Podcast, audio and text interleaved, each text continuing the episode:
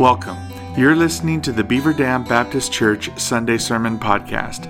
If you would like more information about Beaver Dam Baptist Church or have questions about today's message, please visit us on the internet at w w w dot b d b c dot org.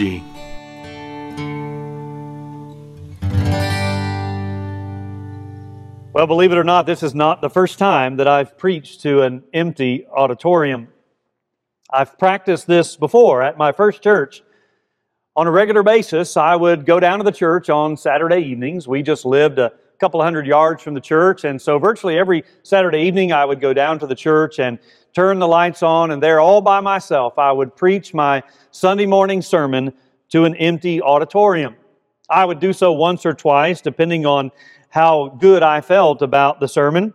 And so now in these unprecedented times in which we live, I am forced to do the same thing again.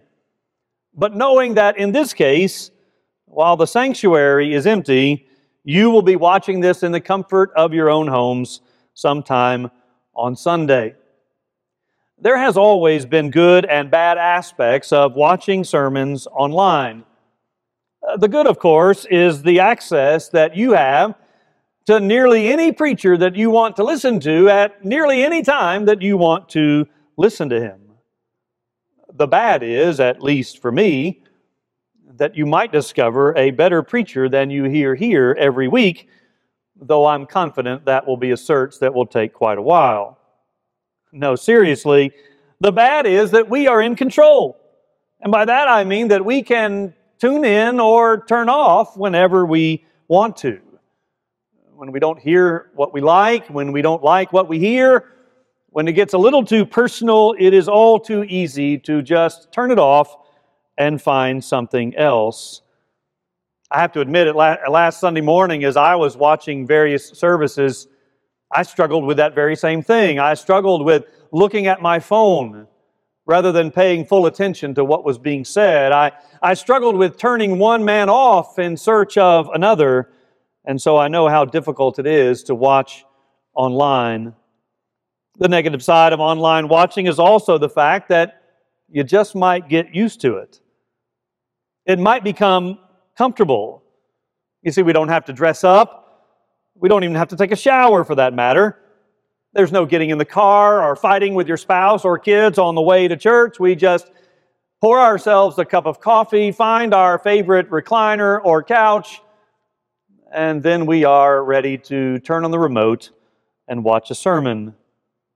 But I want to remind you before we get to the scripture that this online experience is a necessary convenience, one that we are grateful for, but it is not a substitute for truly being part of the church.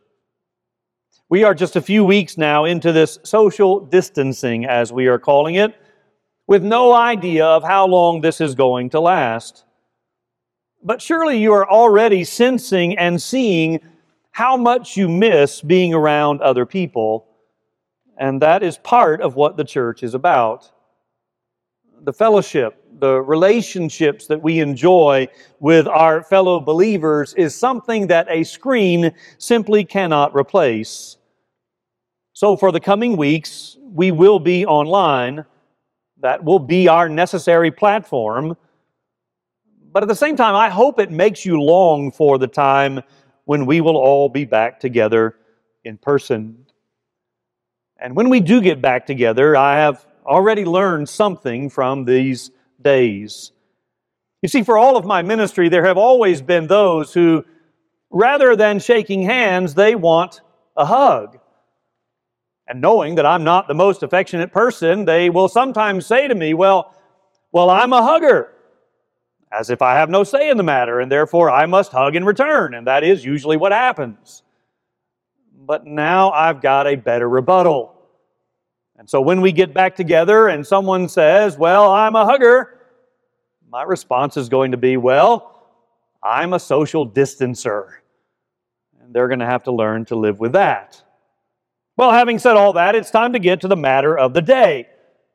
You do not need me giving you tips on staying healthy. You've heard enough of those. You do not need me giving advice on how to stay busy at home. You've heard that as well, and more than likely, you've still been bored.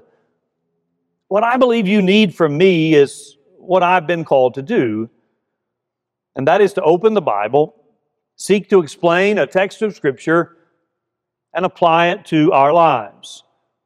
And since all of Scripture is inspired by God and therefore applicable to all of us, we are going to simply pick up where we left off a few weeks ago. So I invite you to take your copy of God's Word. And yes, you have no excuse for not having a copy of God's Word, whether that is a printed or digital form. I'm confident you have one in your home. You can even pause right now if you didn't think to bring it, and you can go get it. And when you do, I invite you to be finding First John chapter three, verses four through ten. And today we are going to be taking yet another test. This time it is a D N A test. First John chapter three, I'll begin reading in verse four. Everyone who makes a practice of sinning also practices lawlessness. Sin is lawlessness. You know that he appeared in order to take away sins, and in him there is no sin. No one who abides in him keeps on sinning. No one who keeps on sinning has either seen him or known him. Little children, let no one deceive you. Whoever practices righteousness is righteous, as he is righteous. Whoever makes a practice of sinning is of the devil, for the devil has been sinning from the beginning. The reason the Son of God appeared was to destroy the works of the devil. No one born of God makes a practice of sinning, for God's seed abides in him, and he cannot keep on sinning because he has been born of God. By this is evident who are the children of God and who are the children of the devil. Whoever does not practice righteousness is not of God, nor is the one who does not love his brothers. D N A testing is a rather popular thing these days, not just in the criminal field, but also in the field of genealogy. People want to know their ancestry, where they have come from, and who they are related to. In fact, multiple cold case crimes have now been solved across our country because someone loaded up their D N A to a genealogy website and they were able to make a match from a family long ago. So this morning we are going to do a spiritual D N A test. And the difference between the regular D N A test and the spiritual one that we are doing is that we are not digging into our past, but rather we endeavor to examine our present. And in examining our present, we will come to the conclusion about who our true Father is. And like it or not, there are only two options. Verse ten makes that abundantly clear. And so we are going to begin with a diabolical heritage. Now, I realize that it's been a few weeks since we've looked at this letter of First John, and there have been many things on our minds during that time. So it is likely that you have forgotten some of what we've talked about, and therefore a brief review will be helpful. Plus, we probably have some new faces in our audience this morning who have not been with us on this journey. So I remind you that John is writing to a group of believers who are in a church or perhaps in a group of churches, and they have endured what we would call a church split. Some of you are familiar with that. You know the pains and heartaches that go along with that. And so in this case, some have left the fellowship, and they have done so over doctrinal issues. These were serious issues involving one of the fundamentals or the orthodox doctrines of our faith, which in this case is the very deity of Christ. Is Jesus really God? But those who have left have not been content with merely leaving. They are still trying to get those who remain, in some cases, to leave with them. And so their theological and doctrinal error concerning the deity of Christ has also resulted in moral and ethical failures on their part. And like I've said often, doctrine always drives behavior. What we believe does in fact come out in how we live, something perhaps we're seeing during these difficult times of crisis. And so while they are claiming to be spiritually superior, they are claiming that they know God in perhaps a deeper and fuller way than others, their lives do not demonstrate the profession that they are making. And in some cases, they are even claiming that they have no sin. The fact is, they are personally deceived, and they are intent on deceiving others. They think that because they know God, it now does not matter how they live their lives. They can live any way they please. Sounds sort of contemporary, doesn't it? I remind you that I do not have to make the Bible relevant. It is not my job to make the Bible relevant. The Bible is relevant. And this is another case in which we see that, because we have the same situation today with many believing that because they believe, it doesn't really matter how they live. I've invited Jesus into my heart, I've prayed a prayer, I've walked an aisle, I've been baptized, I can live any way I want, and I am eternally secure. Now, to combat this, John has set forth a series of tests. These tests have been both theological and practical. And these tests have been des- designed to do two things.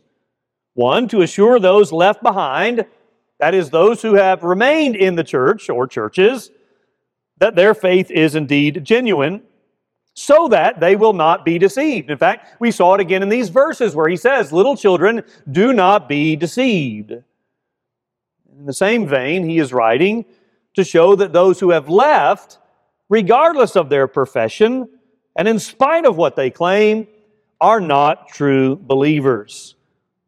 And in the same vein, it is our responsibility this morning to examine our own lives, to see which camp we fall into. Our task is not to point our finger at others, nor to think about who may or may not be in one of these two heritages. Our task is to examine our own lives, to turn the searchlight inward. Now again, and especially because we might have some new viewers this morning, I am not talking about works salvation, and neither is John. What we are talking about is biblical truth. And that biblical truth is that genuine faith is evident in our works. True faith works, meaning we bear fruit, and that fruit gives evidence of our parentage.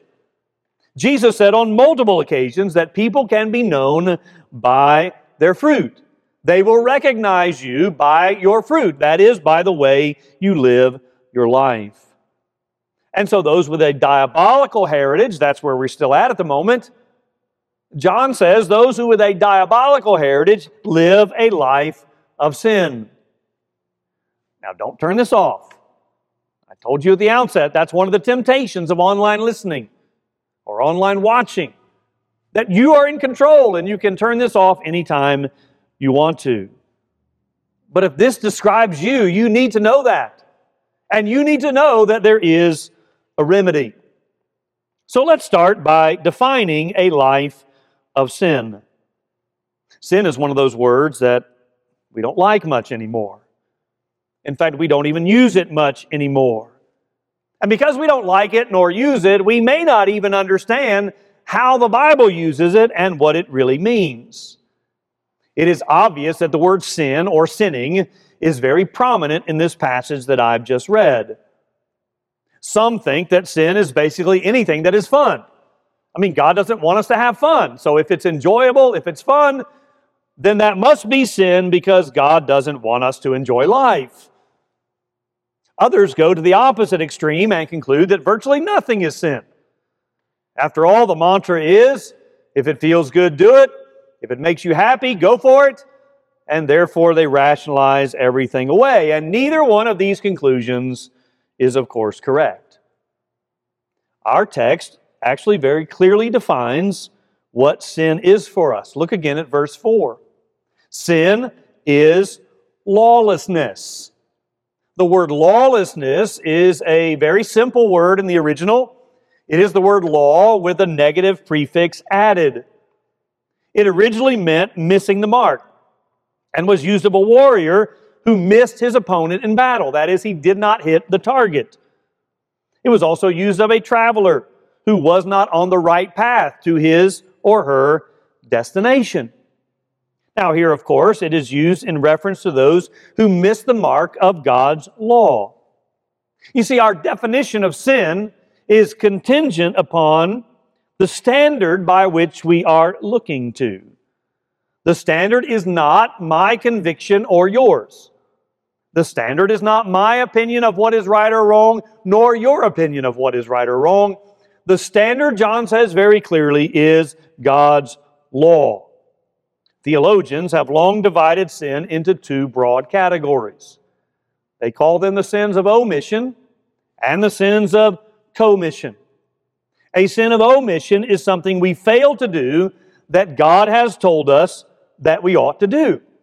For example, if you fail to love your neighbor, the Bible clearly says we are to love our neighbors. And if we fail to do that, that is a sin of omission.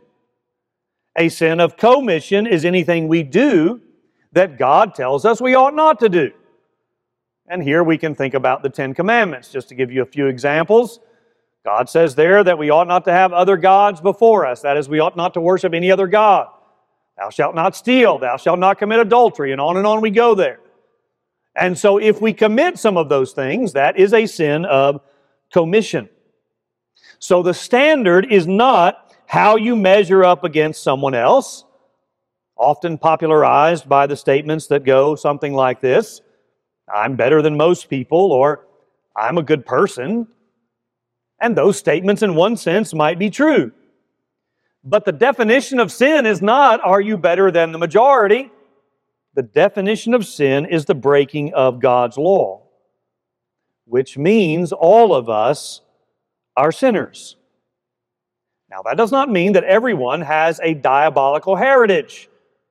And so we must go deeper and further into this text in an effort to determine whether or not we have a diabolical heritage. And so we move from not only defining a life of sin, but we move to describing a life of sin. The biggest question in this section of Scripture is this: is John saying that we must live a life of sinless perfection after salvation in order to demonstrate that we are really a child of God? Now, we all know that we sin prior to salvation. That's what salvation's about. But the question here is this: are those who are now children of God, they are believers, having been saved, are they now to live a life of sinless perfection? If you casually read verses six and nine, it might lead to this conclusion, especially in translations that say simply sinning or continues in sin. But let's be honest for a moment. All of us know by experience, that is by our own lives, that we do keep on sinning after we are saved, and even that on a regular basis. We know that we continue to struggle with temptation, and more often than we like to admit, we give in to that temptation. On the other hand, that does not mean that we ought to interpret Scripture based on our experience. That certainly is a dangerous model. Now, some say John simply got it wrong here, that John has contradicted himself, and that in a matter of just a few short verses.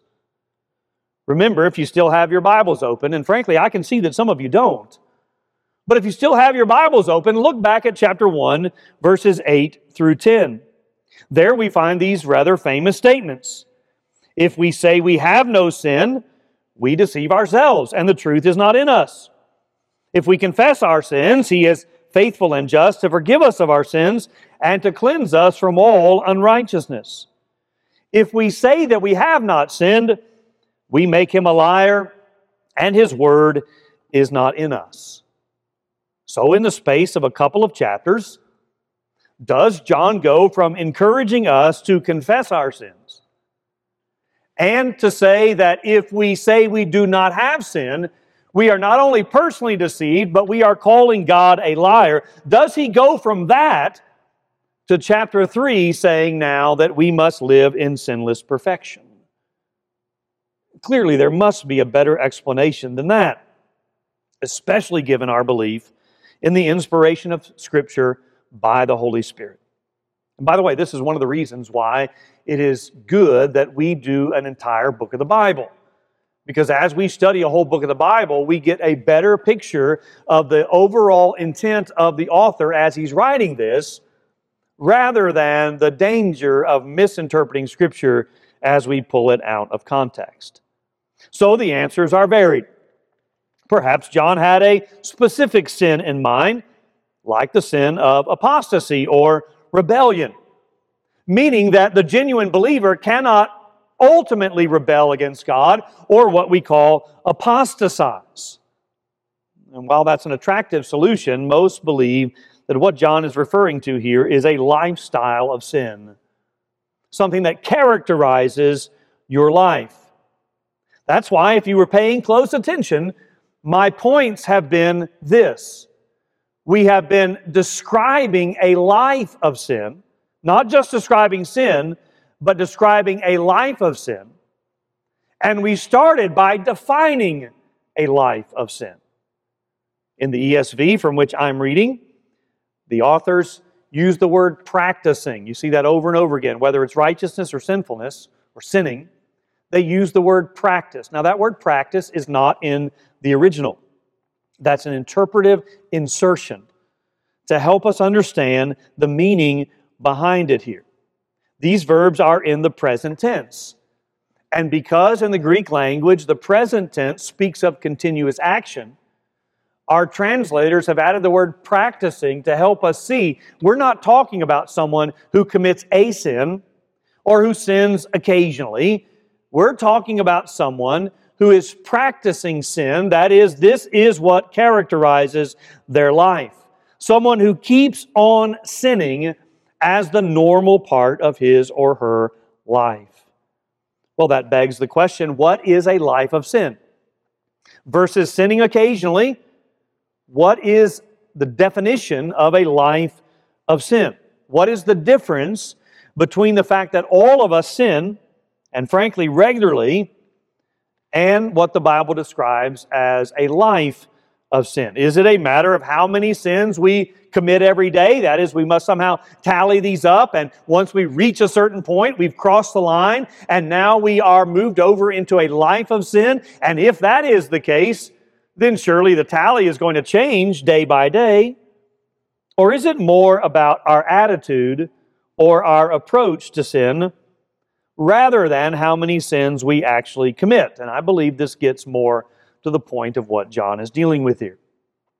So let me give you four statements that will help us in answering a description of a life of sin. And then in answering that, whether or not that is true of you and me. Number one, those who consistently do rejoice in sin are living a life of sin. So if you would say that you rejoice in sin, then I would have to say you're probably living a life of sin. Now, when I say rejoice, I do not mean to imply that sin is never pleasurable. The Bible itself says that sin is pleasurable, and that is why it is so, so tempting. I'm talking about your attitude. If sin is something that you rejoice in rather than trying to avoid, then it tells me and should tell you something about your heart. Secondly, if you do rationalize your sin, then again, it probably characterizes your life. If you are unwilling to admit that sin is indeed sin, and instead try to explain it away or blame it on someone else, then that is another indicator of where your heart is. Remember, as we looked at those famous verses a couple of weeks ago that I just read for, for you from chapter one, we said that confession of sin means that we agree with God that our sin is sin. Rationalizing is basically the opposite of confession. It's an unwillingness to agree that sin is sin.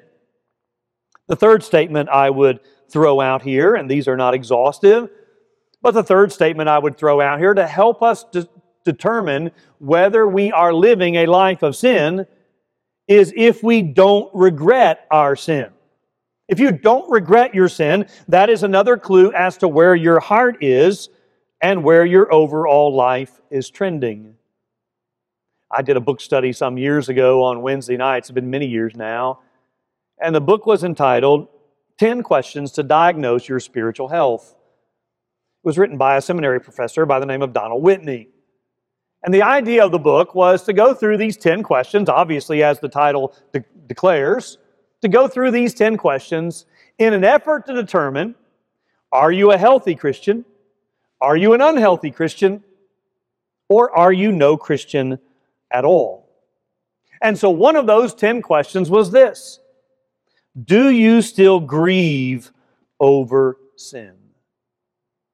In the Beatitudes, that is the portion of the Sermon on the Mount that we call the Beatitudes, Jesus said these words, "Blessed are those who mourn, for they shall be comforted." We tend to think he is talking there, especially if we just read that in passing or out of context. We tend to think that Jesus is talking there about those who are mourning the loss of a loved one, and there then is a promise that they will be comforted. But that is not what Jesus is talking about there. That is not to say that you will not be comforted when you mourn the passing of a loved one. It's just not what that beatitude's about. That beatitude is talking about those who are grieving over their ongoing sin. Christians who are grieving their ongoing sin. And so I ask you, does sin grieve you? Not because you might get caught or because you've already been caught, but because you know it grieves God and therefore it hinders your fellowship with Him. Well, the fourth and final statement I would make here in describing a life of sin are those who don't repent of sin. That is, if you fail to repent on a consistent basis of your sin, that is yet another indicator that you are living a life of sin. If you can continue in sin without being convicted of it, or when you are convicted of it, you ignore that conviction and keep on going, you are heading in the wrong direction. You are, as we said a few moments ago, missing the mark. The word repent means a change in mind that leads to a change in direction. In military terminology, it is an about face, a turning away from sin and a turning toward God, and that is what genuine believers continually and consistently do. Finally, at least in this section, we're not done yet, but finally in this section of this diabolical heritage, I, I want to talk about depicting a life of sin. In other words, if everything I've said so far describes you, whether you want to admit it or not, what does this mean about you? And as usual, John is pretty clear about what this depicts. In fact, he is so clear that we'd rather not see it and we'd rather not hear it, which is frankly why some have already cut me off. But first, let me say what this depicts, verse six, is that you have never seen God. You say, well, that's not so bad. The Bible says that no one has seen God. But John is not talking about seeing God with our physical eyes. He's talking about seeing God with eyes of faith. And so, in essence, what John is saying there in verse six is that you have not seen God, which means you do not know God. You do not have faith. This is coupled in the same verse with the fact that you then do not know God. Again, the false teachers were professing to know God, and yet they were living a life of sin, or at least living as if sin didn't matter. And John makes it very clear that there is always an indication of where our faith really is. That is, our lives tell the story. And in this case, those who are living a life of sin tell the story, no matter what their words say, that they do not genuinely know God. Their actions nullify their profession. And so the depiction of the life of sin is that you do not see God with eyes of faith. You do not know God in spite of what you might profess. And then the end result is you look like your father. Your D N A test has given the answer. The results are back, and the answer is not pretty. Look at verse eight, and then we'll look again at verse ten. Whoever makes a practice of sinning is of the devil. That is, your father is the devil, if this describes your lifestyle. Verse ten, we see the same thing. By this it is evident who are the children of God and who are the children of the devil. Now, I am not trying to say, and hear me clearly here, I am not trying to say that you are now a devil worshiper. That's not the point. I'm simply saying that John is making it very clear that based on your lifestyle, your parentage is confirmed. You are not a child of God if you are, if you are living a life of sin. In spite of the fact that the majority of our world believes that we are all children of God. That is not the biblical testimony. We are all creatures of God, but only those born again, only those born of faith are the children of God. The rest still have a diabolical heritage.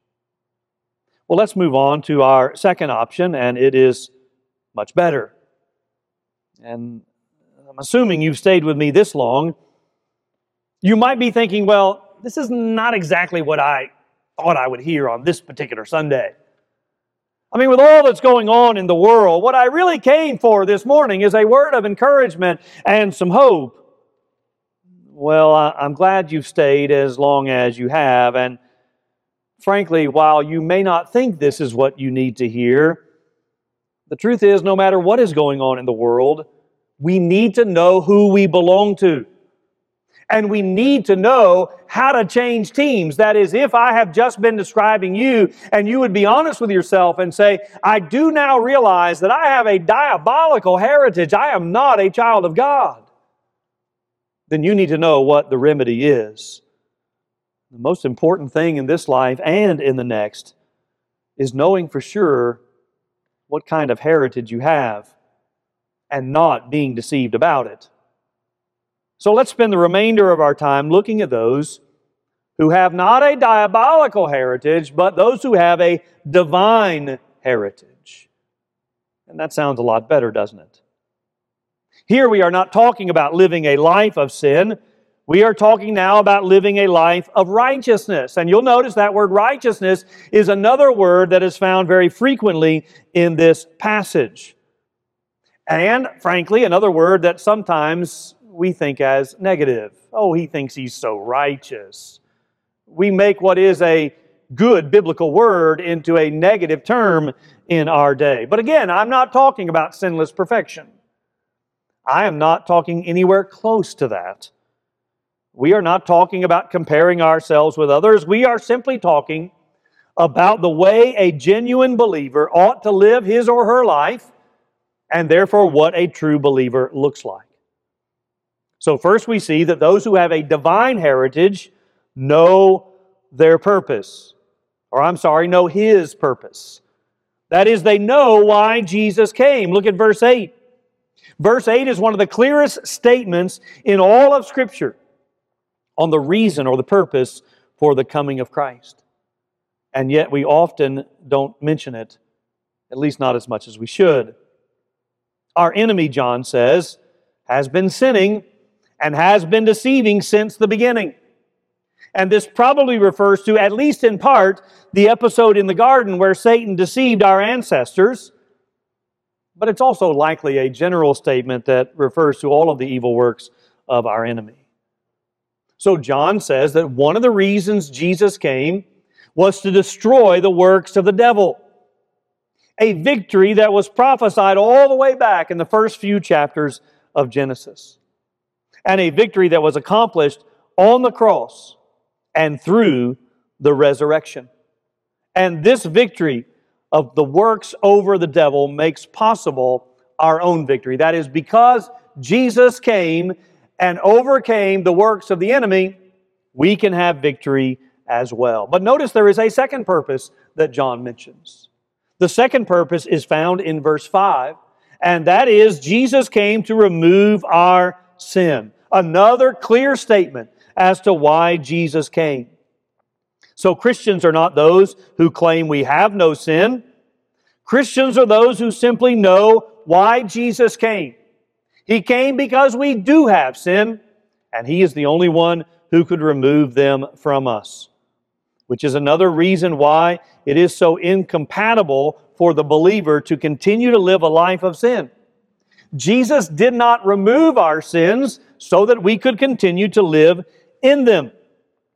He who knew no sin, and we see this in verse five as well, He who knew no sin became sin for us so that we might become the righteousness of God. That is, He took our sins and removed them, not so that we could keep on sinning, but so that He could give us His own righteousness. And because we have the righteousness of Christ, we then can live righteous lives, not in our own strength, but in the strength that He provides. But divine heritage goes beyond simply knowing the purpose of Jesus' coming. In fact, many from a doctrinal standpoint could make that statement. And so we must also say that those with a divine heritage not only know His purpose, but secondly, they know His presence. And here is where we see that word that we've talked about repeatedly. Abide. Or some of your translations may say, remain.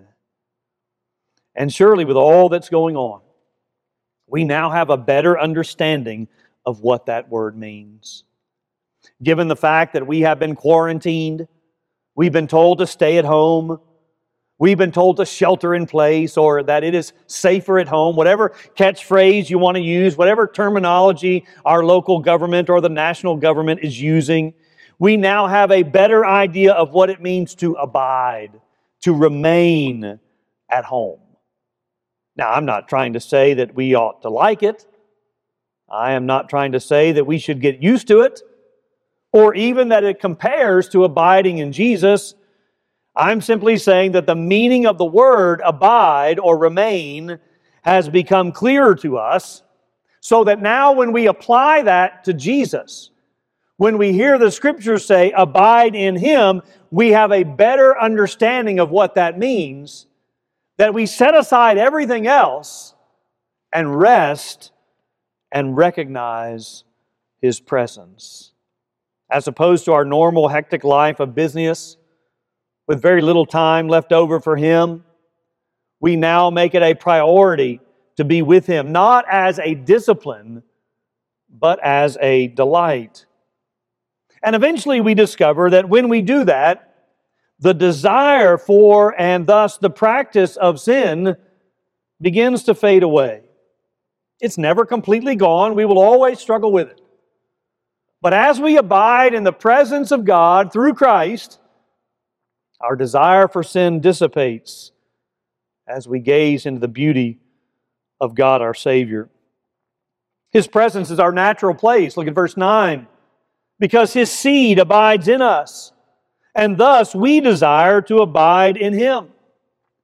Whether His seed refers to the Holy Spirit or the Word of God, or perhaps in some sense both, it doesn't really matter here. The idea is the same. God is in us.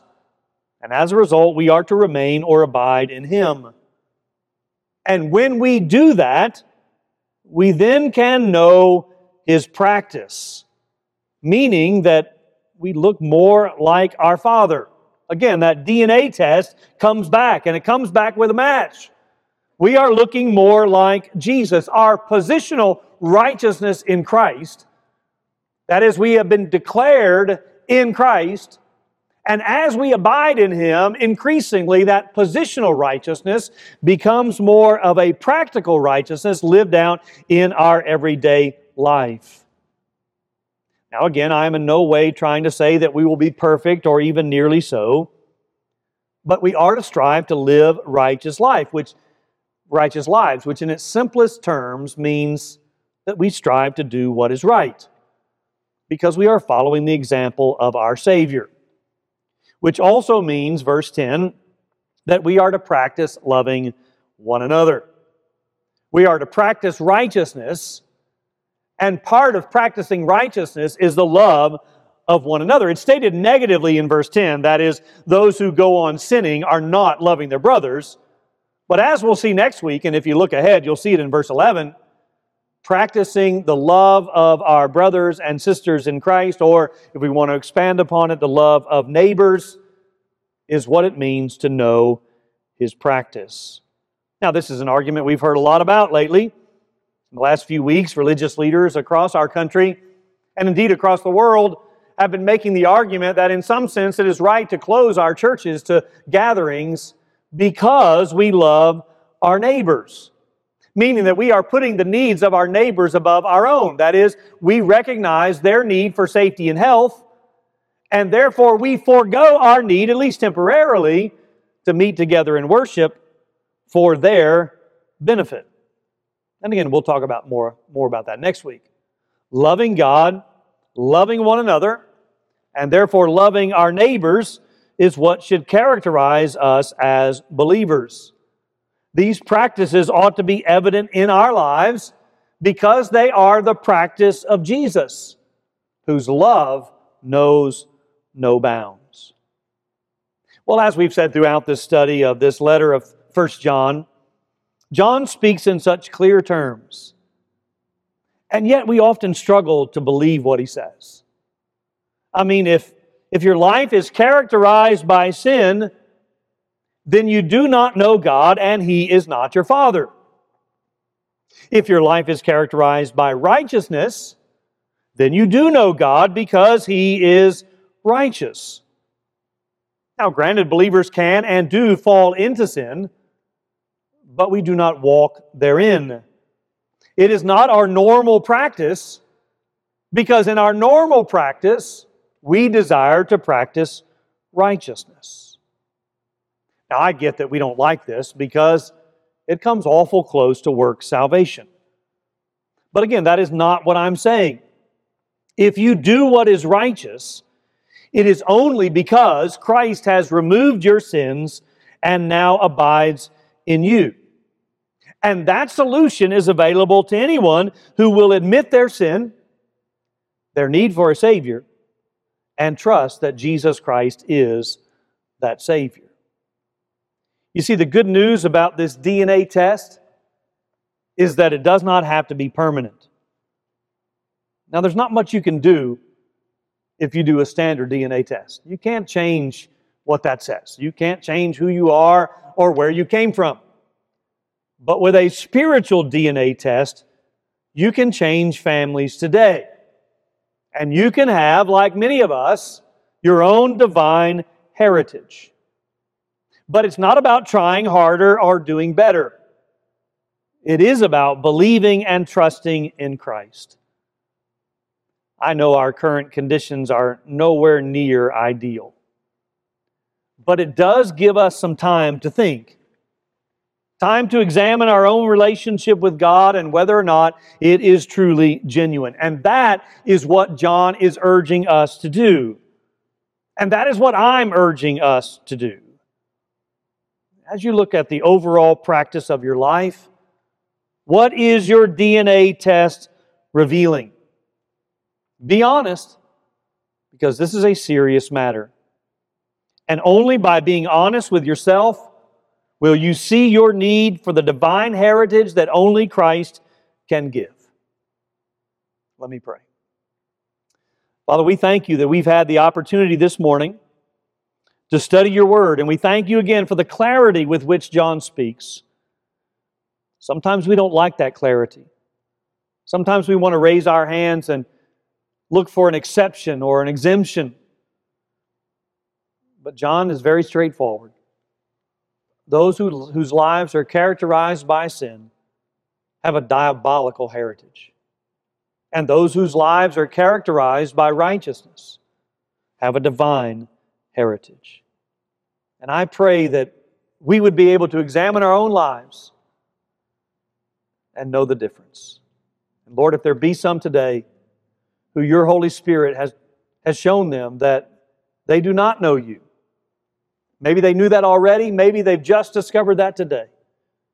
I pray that you would help them to turn from their sin and trust in you. And that you would give them that divine heritage that will last for eternity. We pray this in Jesus' name. Amen. I want to take just a moment to thank you for watching. We do appreciate you joining with us online this morning.